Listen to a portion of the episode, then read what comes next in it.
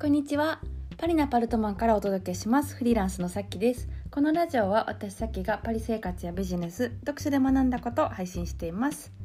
皆さんお元気でしょうか？えー、まああの5時になったら暗くなるんで本当に最近一日が早いんですけどもまあそんな中で本読んだりとか漫画読んだりとかポッドキャスト読んだりとかはい、ポッドキャストは読んでないですね。ポッドキャストを撮ったりとか、えー、しております、はい、普通に間違えました今、えー、今日のラジオのテーマなんですけども外国語と HSP っていう話をちょっとしようかなと思います、まあ、あの最近なんか HSP が結構日本でね話題になっててあの市民権を得てきてるからそうなんか私的には嬉しいなと思ってるんですけど、うん、あのー、最近、まあ、海外にいて、えー、外国語を使いながら暮らしているものとしてちょっとあの私なりに気づいたことがあったんですけど、あのー、最初に、まあ、フランスに来た時にフランス語を、まあ、の使い出してこう初心者みたいな時になんか私こううぬぼれてたことがあってあの結構あの外あの外国語を習得するのが自分うまいんじゃないかって思ってたんですよ。なんかこのあのデビュートン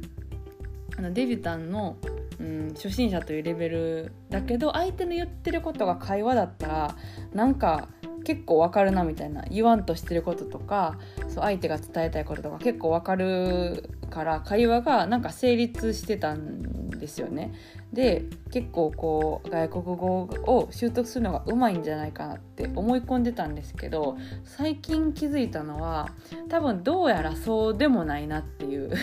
そうではないなって思ってうんで、まあ、そのフランス語がちょっとあまりにも難しいっていうのも、まあ、あるかなとは思いたいんですけども。でも、まあ、言いたいことは、えっと、フランス語云々ではなくてどうしてその初心者の時になんか結構わかるなって思ってたんかなって考えた時にあのフランス語とか外国語を習得するのがうまいんじゃなくてただその HSP を思う存分あの、まあ、あのフランス語がわからないから何度か汲み取ろうと思って発揮してただけなんじゃないかなっていうことに気づいて そうあのガーンみたいな こと思ったんですけど、まあ、だからその感謝ですよね。その性質には感謝なんですけどこう、まあ、気づいたきっかけっていうのがうんとまあ、その最近テストを受けるためまでの勉強をしてたんですけどえっとその時にあのリスニングの勉強もあるんですよね。で、えー、ニュースとかラジオとかで言ってることとかをまあ聞き取って何を喋ってたかっていうのを、うんとまあ、選ぶとか書くみたいな、えー、問題とかもあるんですよ。でその時にあの人と普通に日常で会話してる時に比べたら全然分かんなかったんですよ。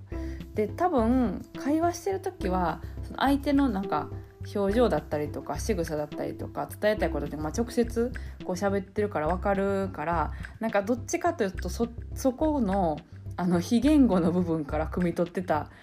んやなみたいな。だから全然外国語関係ないやんっていう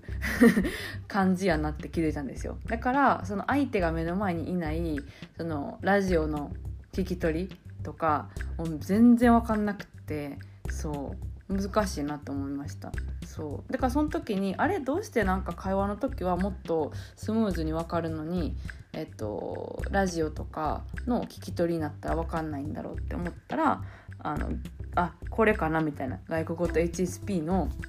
まあ相関関係って言ったらちょっとかっこよすぎますけど、うん、あるんじゃないかなって思いました。そう。だからなんか、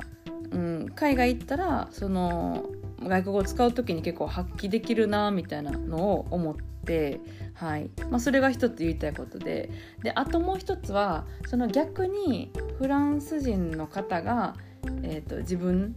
あのフランス語を勉強中の人に喋る時にあのすごい分かりやすく喋ってくれる人と全然分からないっていう人がいてて、まあ、もちろん相性の問題もあるんですけどそれも結構なんかまあ